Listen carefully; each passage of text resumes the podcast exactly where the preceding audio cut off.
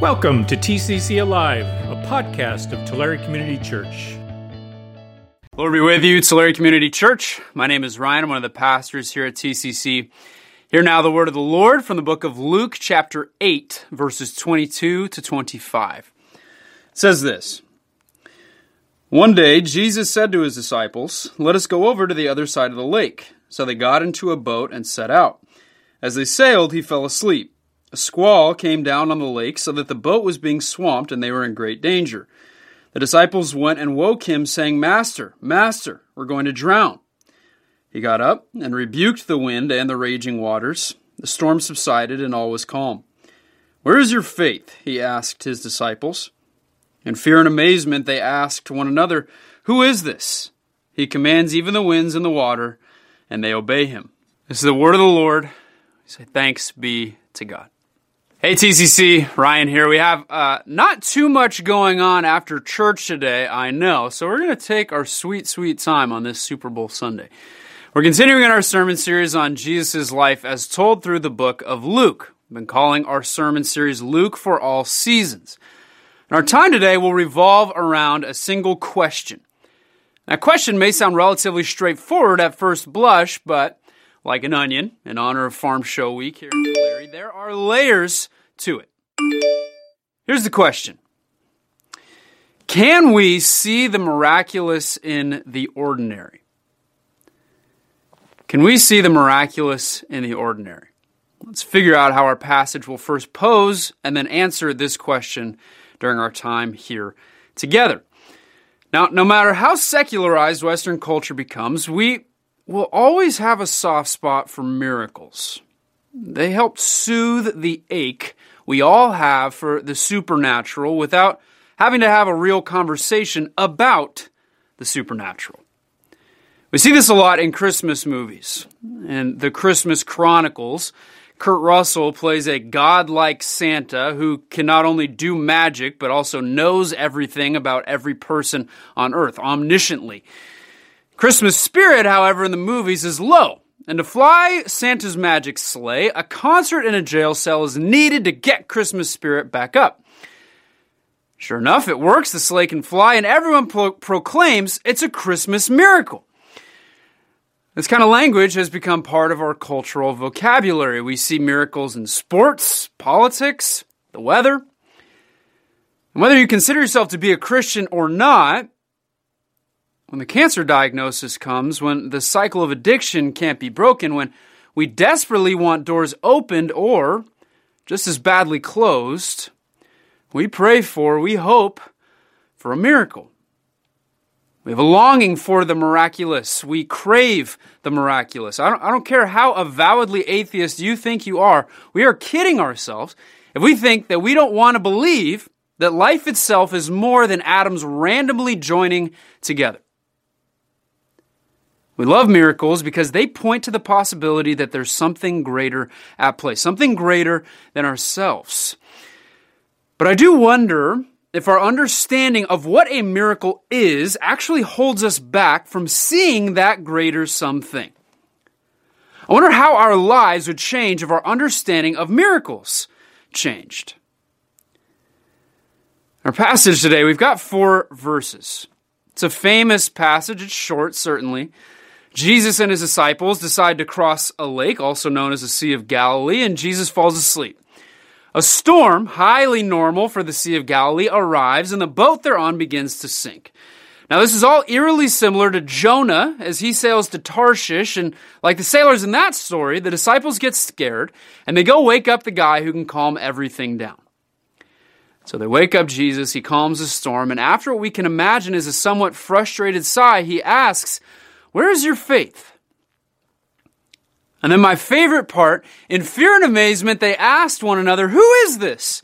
He commands even the winds and the water, and they obey him. The disciples are amazed. They've just seen a miracle. They're stunned, even, absolutely baffled. And as we read this passage, especially in a vacuum, we can think to ourselves, well, of course, we would be too. The guy tells the weather what to do, for goodness sake.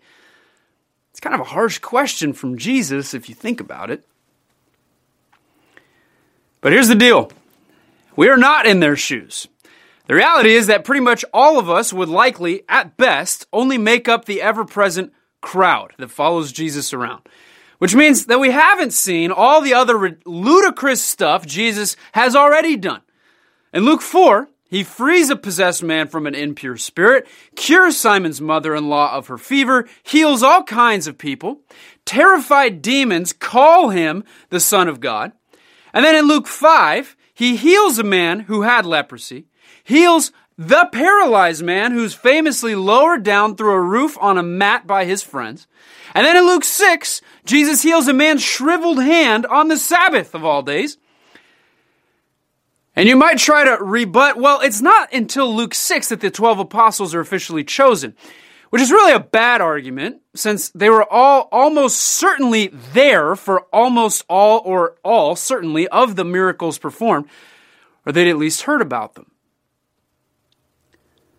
And then in Luke 7, which remember comes after Luke 6, Jesus brings a woman's dead son back to life. Yeah. So after all this, he calms a storm and they're still saying, Who is this? Are you kidding me? Jesus' question isn't harsh, it's actually quite spot on. Where is your faith?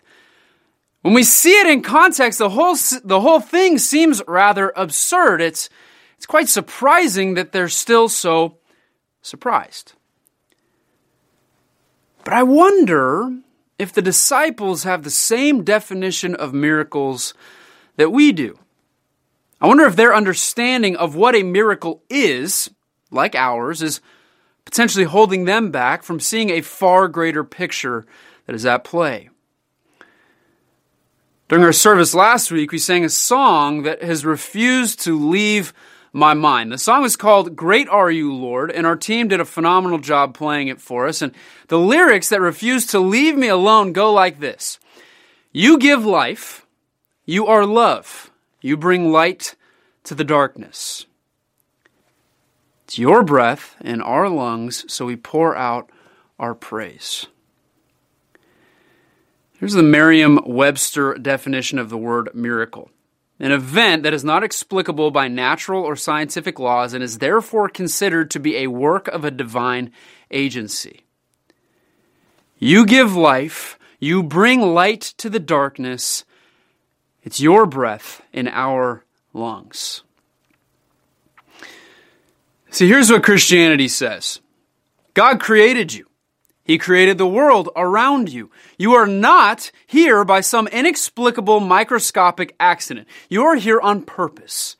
Christianity also states that you are not sustained by accident either.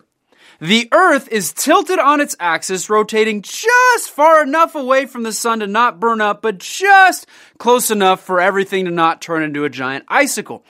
You live and breathe and laugh and cry and you create new life because you are held by the God who created that life in the first place.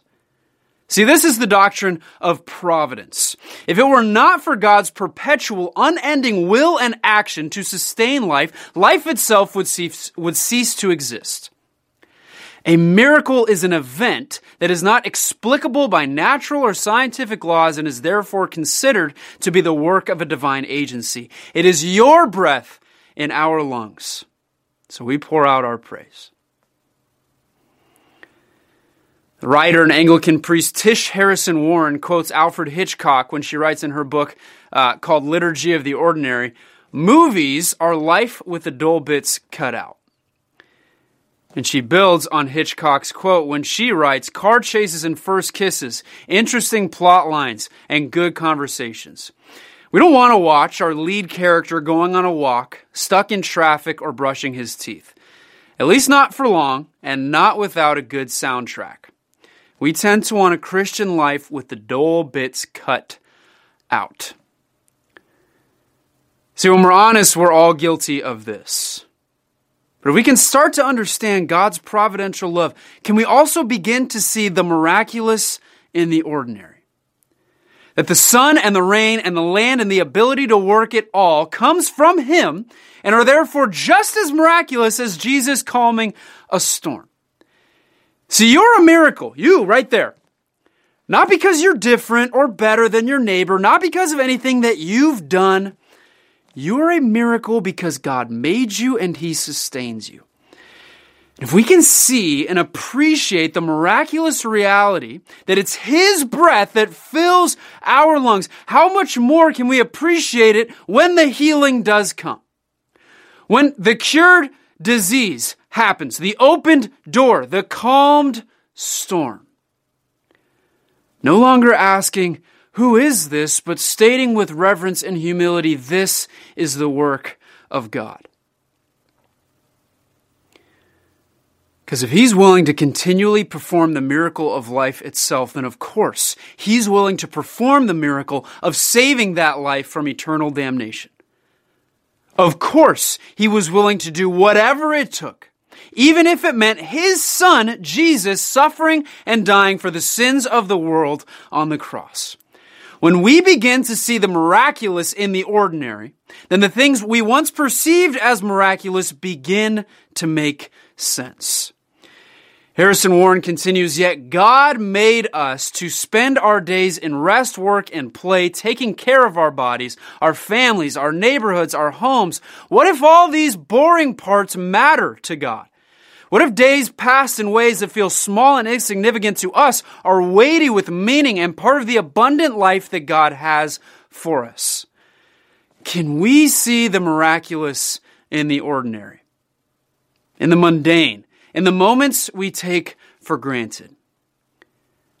Because if we can, how much more will we appreciate not only what God has done and is doing right now, how much more can we appreciate the salvation that is offered to all who would believe in Jesus?